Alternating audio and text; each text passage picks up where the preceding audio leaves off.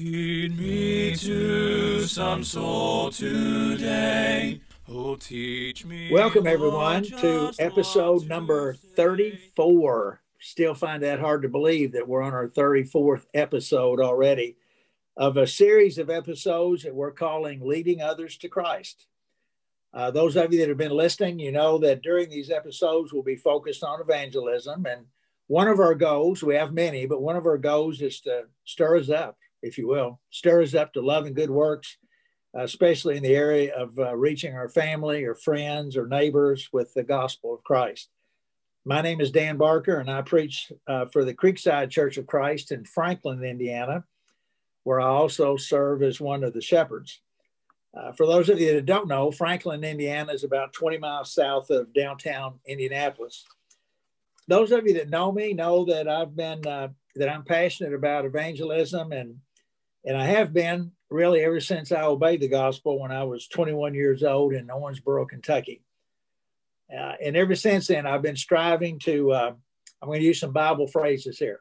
Striving to uh, to teach others, uh, to sow the seed, to persuade men and women, uh, and also to teach others to teach, remembering what Paul said to Timothy in 2 Timothy 2 2, and the things you've heard from me among many witnesses, commit these to faithful men, obviously, and women who will be able to teach others also.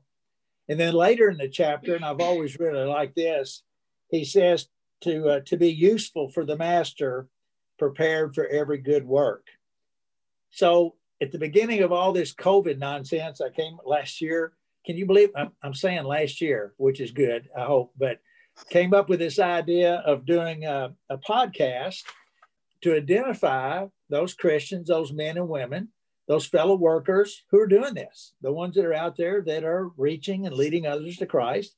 And once we've identified them, to interview them. And what we want to do is we want to learn more about them. We want to learn where they are, uh, how they're doing their work and and learn as much as we can because what we've learned a lot in, in, doing these episodes but there's just and there's still a lot that we all have to learn i'll speak for myself but we're excited today to have with us someone that uh, i'm confident uh, that we're going to learn a lot from so as i always do i encourage you to get out your paper and your pen our guest today is ethan longhenry welcome ethan Thank you. Thanks for having me today.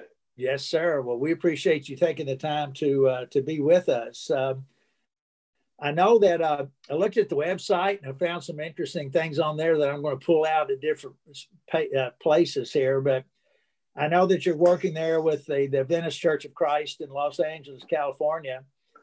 Yes, and sir.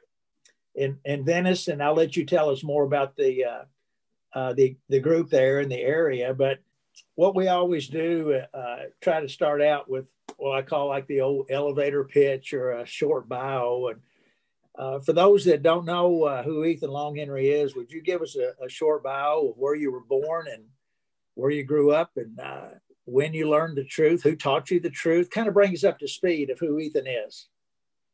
Okay. Uh, well, um, I'm from Northern Illinois, town called Rockford, Illinois. Uh, I was raised um, parents were somewhat nominally Presbyterian. Didn't really do much in the way of church in my teenage years. Uh, had kind of become a functional agnostic. Uh, was searching.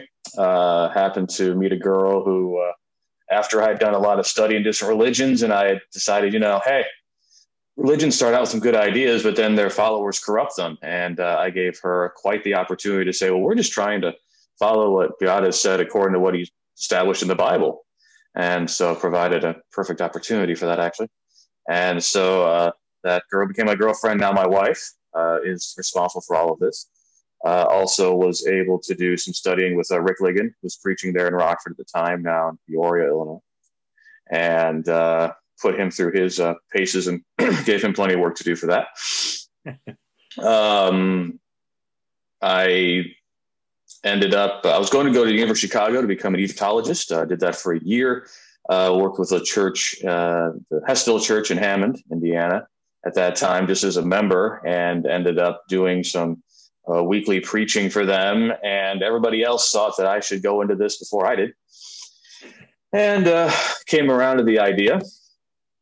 Eventually, got my degree from the University of Wisconsin Madison in Hebrew and Semitic Studies and Classics, which is a fancy pants way of saying that I learned the original Hebrew and Greek, and um, spent five years working for the church in Norwalk, Ohio, in Northern Ohio, and have been out here at Venice uh, for 10 years.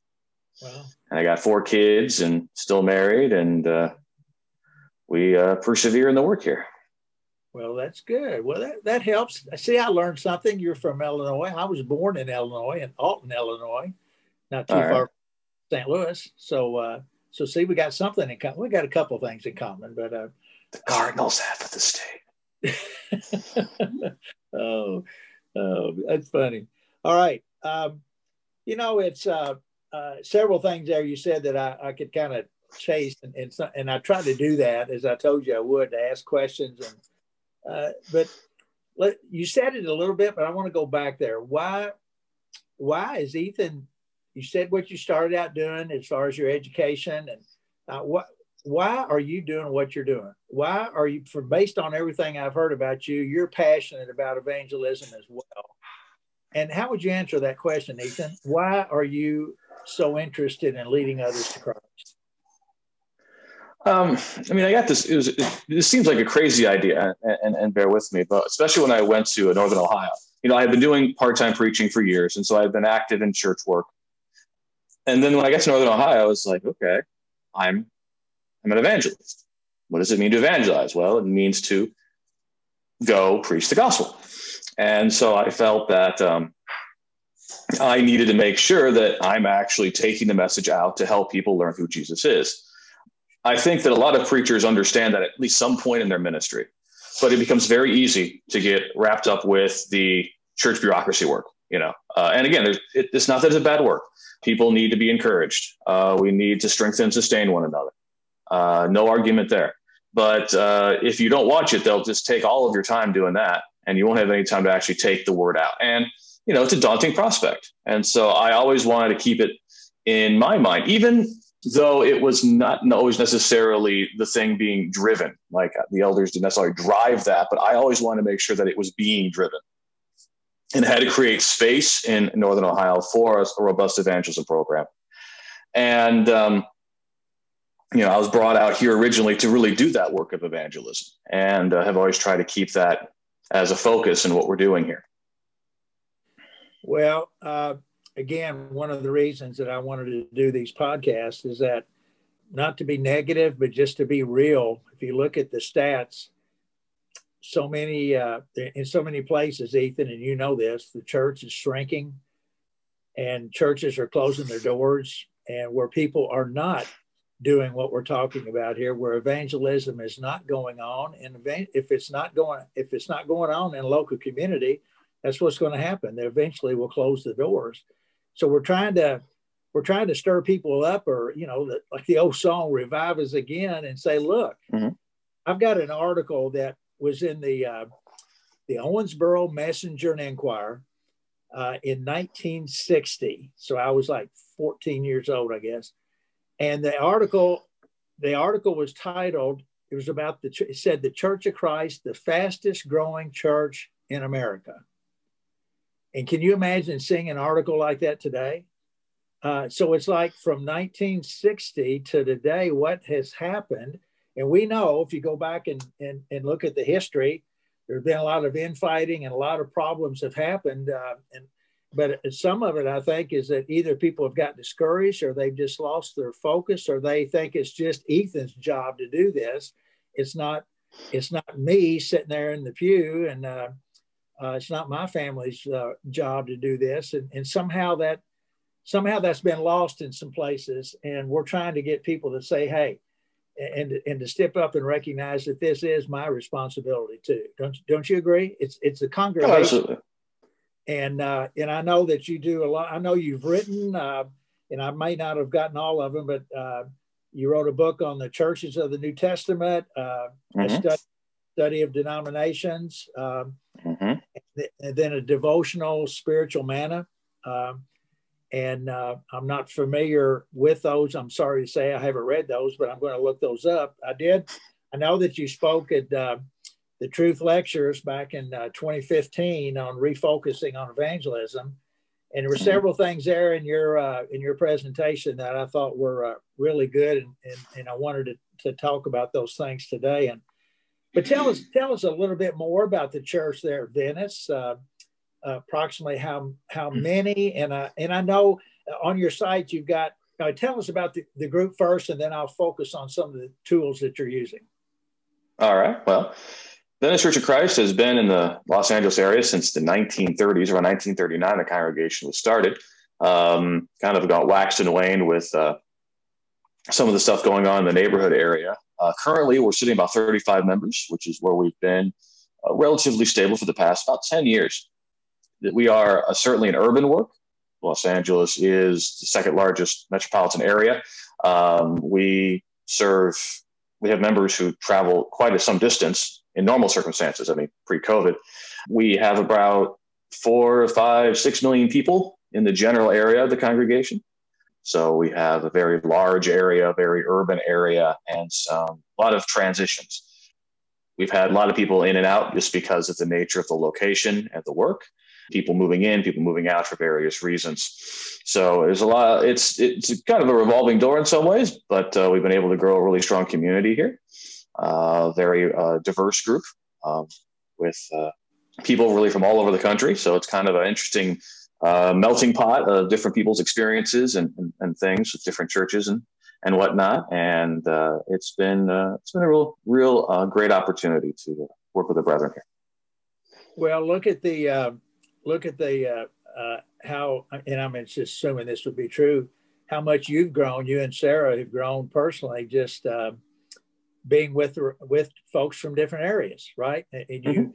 the, the different cultures, the different backgrounds. One one of the statements on the website was uh, that you're a diverse group of people whose shared faith in Jesus is greater than any of our differences, and I thought mm-hmm. that was I thought that was really good.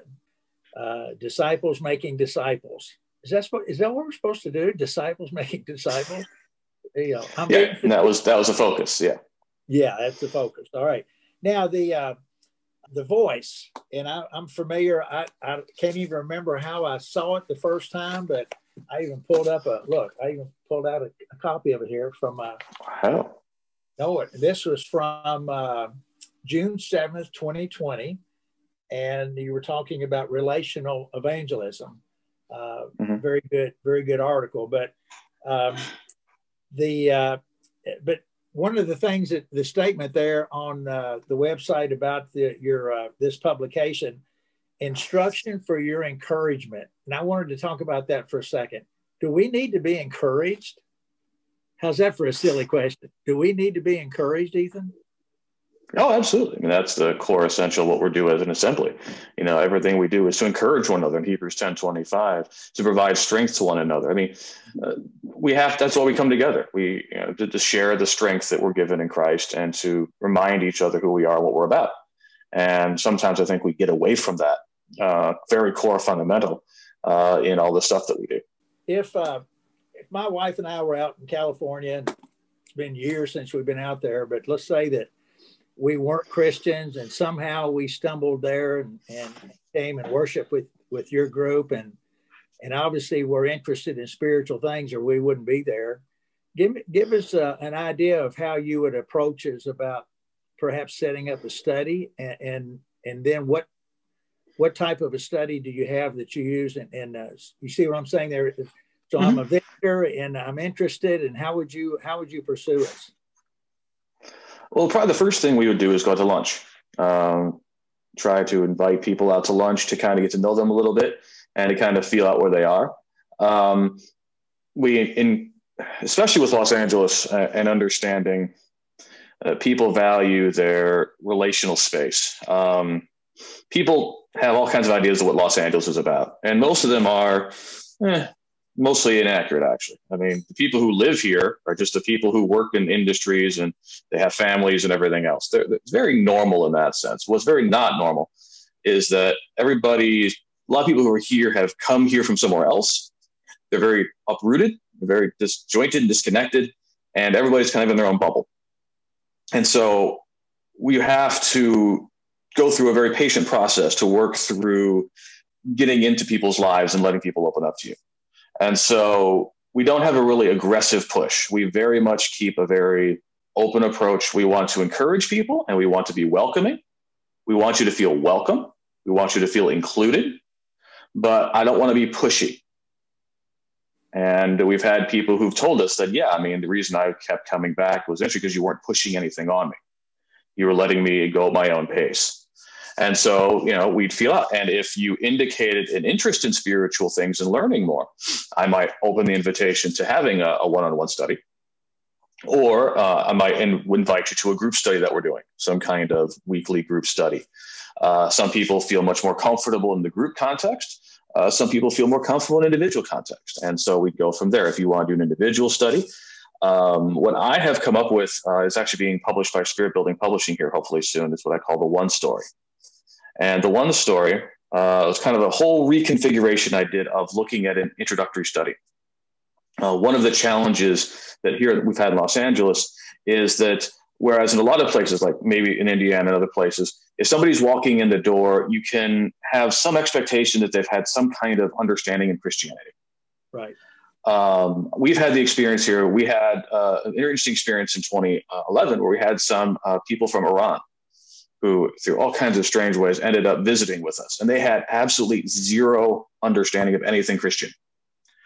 And so when you start out with a lot of these materials that presume a denominational background, there's all this stuff that's that's being assumed that I can't assume anybody understands. Even if somebody says, "Hey, I'm coming from this or this church," I can't assume that they know anything.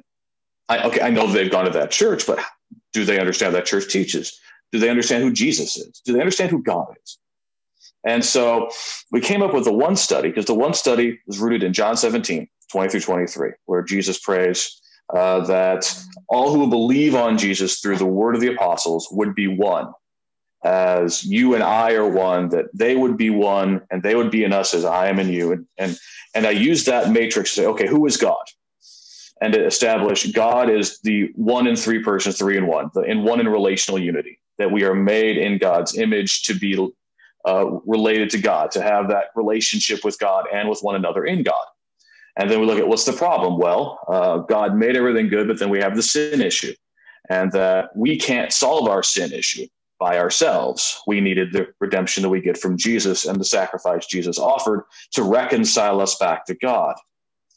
And from there, being able to say, well, God didn't just reconcile us to Him, that we're also to be reconciled to one another. Because I'm afraid in too many uh, things about evangelism, we fall and prey to the sinner's prayer trap. We just turn into baptism. We're like, all right, just pray the prayer or get baptized and then you're good. Well, you get people baptized and they're, like, well, okay, I've solved my sin problem. I'm just going to go back to what I was. and that's why I wanted to, to frame the whole thing when you're when you understand that you're growing in relationship with God, getting baptized isn't the end, it's really the beginning. And so when you frame it in terms of that relationship connection, and that it's not even just with God, but also with the people of God, that the prayer, Jesus' prayer, is for us as believers to be one as God is one. To really then set that groundwork as working together in Christ and then welcoming other people in Christ. So that becomes kind of the foundational basis upon which I explain to somebody who God is, who they are, the sin problem, the means by which we have initial salvation in Jesus, the, the plan of salvation, but also the importance of joint participation with Christians and growth in the faith. That sounds really good. Um, you know that it, it, you made me think of something there that uh, I'm afraid, and I want this to sound right too. Uh, and I like the way you said it, but it, it's almost like in some places, people have learned uh, that they need to be baptized for remission of their sins, and they followed through on that. Uh, but then uh, it's just a kind of a cold way to say it, but it, it, at the end of the day, it's like they just got wet. They didn't really mm-hmm. understand at all the process of what was really taking place. And like you said, of being reconciled to God and being reconciled to each other. I was talking to a fellow one time about, I was calling them new convert classes or new uh, new life in Christ, whatever different ones call them. And I said, I know you've lived around the, around the country and several places in your work. What kind of what kind of new convert classes have you seen, been exposed to? And he looked at me for a second. He said, You know what? I've never been anywhere where we had one. You know, just think about that. So if you're not if you're not being involved in evangelism, teaching those who are on the outside, you're not going to have a new converts class. Or if the only ones that are obeying the gospel are, are the children of the members, which they need to obey the gospel too, of course, but uh, they would just stay in the classes that they're in. But that that whole dynamic of uh, of teaching people that, like you said, the obeying the gospel, that's just the beginning. That's just the that's just mm-hmm. the first steps, right? And we need to create a framework for that. One of the big fallacies I see in evangelism is thinking that evangelism ends when somebody gets baptized. Yeah. And there's a sense in which, sure, but that's where there's a seamless transition from evangelism to discipleship. You know, that's why it's disciples making disciples. And there's a process there. And so many times I've seen this happen, and we've probably seen this too, where uh, you get a convert who's really interested, and you as a preacher develop a great relationship with them, but they're never incorporated to the life of the church. And you know, they may stumble on for a few months or years, but something will happen, and you know, hey, they still like you, but they're no longer in the church right. uh, because they didn't get to know anybody else. And that's where we need to have a very deliberate protocol in place or some kind of program in place where we have uh, people welcoming new Christians into their homes for meals to get to know them. Yeah. To have a series of studies where we go through the basics. Now, something else I developed was uh, basically the 100 level of the faith. You know, what is the big picture of the Bible? What is the gospel? What is the plan of salvation? What is righteousness and sin? The Basic ideas of what is righteousness, what is sin. How are we supposed to read the Bible and understand it? Very basic way of looking at it. What, what is each book of the Bible about? Kind of an overview. What is the church and its assemblies about? Um, looking at basic doctrine who is God, who is Jesus, who is the Spirit, who is what's the Bible, what's salvation. These things that if you don't get these things, you know, we assume people kind of know these things, but where would they learn them? You know, and that spiritual milk foundation, you've got to establish real fast when there's that excitement. When you establish it real fast and they grow quickly to have that good foundation, they're able to build on it and really understand what discipleship is about. If you let those really important few weeks or months after conversion, you know, they they just get in the habit of, well, I'll go to church and I'll go to these Bible classes and you can see the growth trajectory shortening and the horizons of the growth and, and encouragement in Christ is there. And it's really distressing. And so there's part of evangelism. What are you bringing people into? You know, what house are you welcoming them into? What's the condition of the house? You know, what's the environment of the church? Is it an environment that's going to help encourage them to grow? Or is going to be an environment that's just going to kind of suppress growth? And so it's kind of like your home, right? You want your home to look nice and to have a nice environment when you bring people in. Sure. What's the way we should look at it too with evangelism? Yeah, there's been so many things like this have come up in these past episodes of, uh, but that's one is this of, of how we see things, how how current members see things, and I think a lot of times people forget. Uh, and, and, and you've used the word assume several times here, and uh, the study that I do, it starts out with assuming some things, but uh, but we assume that people know more than they do, and we assume they're growing faster than they are, and we all grow at a different rate, but uh, you know, well, different education level and different. Uh, we grasp things quicker than others, and but being being included as a part of the group is such an important thing, especially somebody did not grow up around other Christians and they don't even know what this is supposed to look like. They see what they see, but how does that compare to what the scriptures teach? You know, and that, that's part of what you're saying there. Uh, mm-hmm. Tell me, uh, I like to call it a conversion story. Tell me, tell me of somebody uh, uh in in your past that, uh, and maybe there's unique circumstances, or that ended up in a study and they ended up obeying the gospel, and a story that you'd like to share with us. Okay, it's going to be a little bit of a roundabout one, but uh, I think that's an important way of putting it. Uh, a few years ago, we had a young woman who was a member of the church who moved out to LA to pursue a career, like uh, many do. And uh, that, that, that's kind of one of our main ways of getting people to join our congregation is they've moved out from somewhere else. She had uh, grown up, raised in the church, and uh, very smart young woman, and had a lot of baggage. You know, had been taught a few things that, quite frankly, were much more cultural than biblical, and caused her a lot of consternation and difficulty. And um, when she first moved out, didn't see her a lot. You know, clearly a, a time of spiritual challenge and weakness. But uh, she had some friends that you know was close to, was able to kind of get an opportunity to open up and talk and uh, through a lot of good conversations was able to kind of work through a lot of the difficulties that she had and uh, she started showing up more. She uh, started participating more in the life of the church. I could see a lot of good good spiritual growth in this young woman. It was a great opportunity. And then uh, just just as this pandemic was beginning she was talking with one of her um, people that lived in her same apartment complex. And uh, he was going through a rough time. Somebody who really appreciates relationships, and of course, with this pandemic, separated from a lot of that. And they were able to have a lot of good conversations, and uh, she was able to uh, guide him to understand that he needed to be baptized, and he was baptized. And now we are kind of helping him grow and encourage him in his faith as well. And, and I tell that story because um, so many times we we look at evangelism as we have to go out into the world. And we certainly do need to do that. But part of what we need to do is to make sure that we're encouraging our own and strengthening and sustaining our own. Where uh, if she had not been willing to have the studies and to grow and was not really wanting to make her faith work or was in a place where she just kind of fell off, she would never have been in that position to talk with that young man to guide him to faith if she had gone the way of a lot of people here in LA. They come in, they move in, they get busy.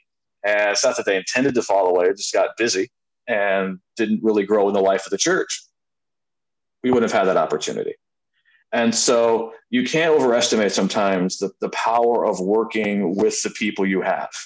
And to, again, that Ephesians 4.12, equip the saints for the work of ministry you you you have to provide the equipment, the tools, the encouragement to first maintain the faith, to be strong in the faith, to be have the confidence to go out and tell other people, and to give them models to do that in ways that are comfortable for them, and then the work can be done. Yes, uh, you know this came up early in one of the interviews. Uh, it, the statement fellow was telling a story about, and I think the lady was a cashier at a Walmart or someplace, and he met her, and then uh, you know, court, he, he made a com something like he was observing her, with a lot of people in line. And uh, he got to her and you can see her name tag. And he said, whatever her name was, that you really, you really do a good job. Well, it's like maybe nobody ever said anything like that to her before. And, and this, so they hit it off.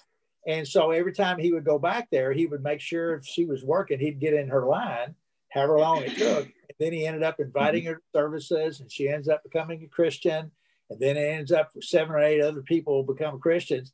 And uh, mm-hmm. but he made a statement. I've often thought, what if I had never said anything to her?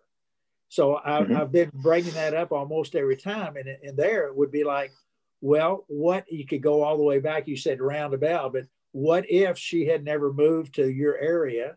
What if mm-hmm. she hadn't come there that, to worship with you guys? What if she had? What if she had never recognized that that fellow there in the complex is needing somebody to talk to and developing a relationship. You know what I'm saying? It, mm-hmm. The chances are, if she hadn't done that, he may not have uh, he may not have ever learned the truth. So this mm-hmm. that's su- such a fundamental thing too of, of recognizing the people that we come in contact, and uh, we often pray and ask God to put people in our paths, and then He does it, and we just ignore them and walk right by them. Uh, mm-hmm. So, but what if? So that that that sister, and I know you've encouraged her, but she needs to be commended for uh, for reaching out to him, and uh, hopefully he will recognize that he needs to continue to keep it going, if you will. You know, I know that. Of course, you're a you're a younger guy. I'm 74. How old are you, Ethan? I'm 39. 39. Okay. I told you the other day. I said you want to trade. Oh, I know we can't do that, but but you know, one thing that I've learned this year with uh, with all this COVID, uh, I've learned how to do Zoom. I'm still learning, but I've had Bible studies on Zoom. We had two that ended up obeying the gospel. A, a young couple, uh, and all. I had met him before uh, we started the Zoom, met him in person, but I did not meet her until she came to the building to be baptized, and that was the first time mm-hmm. I'd ever first time I'd ever met her face to face. Um, but I, I, know you're you're very tech savvy, and uh, that was one of the things you talked about in the Truth lectures was the technology and how to improve our communication. Um, what would be a couple of things that have come to mind that you've learned here during COVID that uh, that you think has helped you in your work as far as technology is concerned? Um, I know it, has been a learning curve. Uh, we had to learn video very fast. Uh, we were actually preparing to start doing some more of the video. Uh, my my concern has been mostly professionalism. Uh, I'm at the very the people that I work with in the congregation are professional in the in the industry, and I, I didn't want to put out cheap stuff. Uh, with COVID, you know, we're doing the best that we can, and we, you know, we, we got some stuff in the work to be doing a little bit better with the editing and things of that nature. Uh, sometimes I think I've been handicapped by that. I've been expecting too much perfection. Um, we pushed out a lot of content. Uh, and I found that having engaging content and understanding, first and foremost, that you've got to meet the medium. So when you're using technology like video, you know, the sermon is going to have to sound a little different. You know, I've been doing a lot more asking questions and trying to drive engagement than just straight lines. And um, one of the things uh, you, you think that I am a, a younger man, and perhaps, but I'm old in my own uh, context because there's a whole other generation younger than me, and you know I struggle with the video generation. I'm much better with the written content than the video stuff, and so sometimes I have the younger people saying, "Hey, you know, I saw this. Why don't we try this? Why don't we try this?" And that's what's kind of been helping me try to figure out. Uh, with with technology, you kind of have to inverse the standard discipleship thing, where you have to let the young people teach you let the young people tell you what you should do and let them guide and direct because they're, they're much more intuitive with it. And so one of the things was uh, I, I take and with sermons, I try to break it down into four points that I can use a scripture, a thought, and something to think about. Uh, and I will distribute those as daily videos. And I'll make them stories on Instagram and Facebook.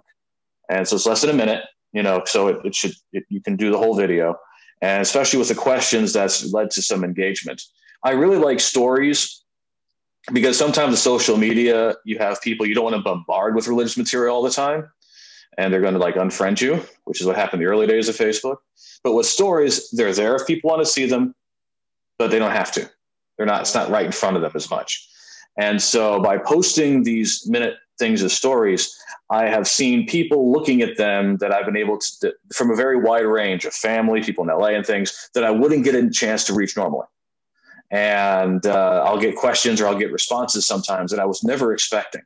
And so, again, dropping that word in various ways, finding these ways to reach people in an effective ways, short little messages here and there, you know, uh, can really be effective.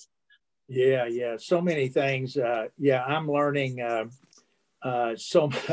I mean, as soon as I think I've got something figured out, they go and change it. But uh, but yeah, the uh, the different tools and things that are there for us to be able to to, to teach others in, in various places is it's just fascinating. We're already out of time. In fact, I think we've gone a little past time, but uh, let's close it uh, if we could, Ethan, uh, with what I call the one thing. So somebody, I know there's more than one thing, but somebody's listening to this and, and you've gotten, you've got them excited or they're saying, you know what? I realized after listening that I haven't been doing anything. I just been coming to services and, and I haven't been, haven't been talking to anybody, haven't even been bringing up Jesus to anybody. What would be one thing to, to get involved in, in reach, leading others to Christ? What would be one thing they need to do or one thing they need to learn how to do? I think the first thing to do is to completely rethink what you think evangelism looks like.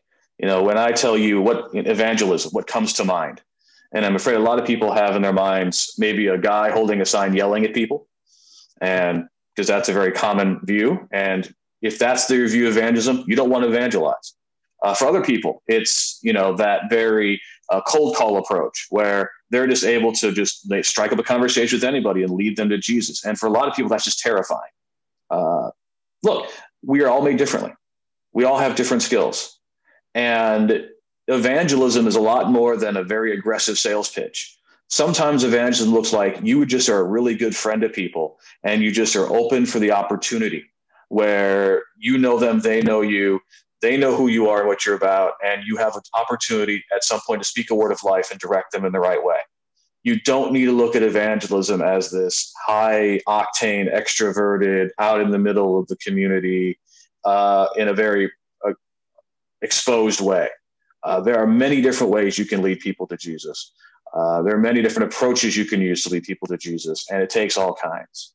And so it may not be the, the, this traditional way that you think in your head, may not be your way, but you can find ways to take the skills and the temperament that you have and use it to the glory of God to bring others to Jesus. Oh wow, so much that we could talk about there. I've said that two or three times, and I mean it. But yeah, you know, these uh, this this last year, as frustrating as it's been, it's also uh, hopefully opened up some minds and ideas of, of different ways that we can do our work for the Lord. And uh, uh, and there's even better ways I think that are coming, and as we get more skilled and adapted to using those tools. But Ethan, thank you so much. Uh, very, very good uh, interview, and I thank you for taking the time here uh, on this Friday morning to uh, allow us to interview you. And we, uh, I look, Lord willing, I look forward to meeting you one day in person, and and keep up your good work there in the LA area, and look forward to getting to know you even better as time goes forward. So God bless you and everything that you're doing. Well, thank you. Yes, God bless.